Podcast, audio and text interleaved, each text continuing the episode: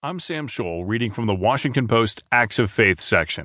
How the Jewish Identity of Wonder Woman Star is Causing a Stir by Sarah Pulliam Bailey.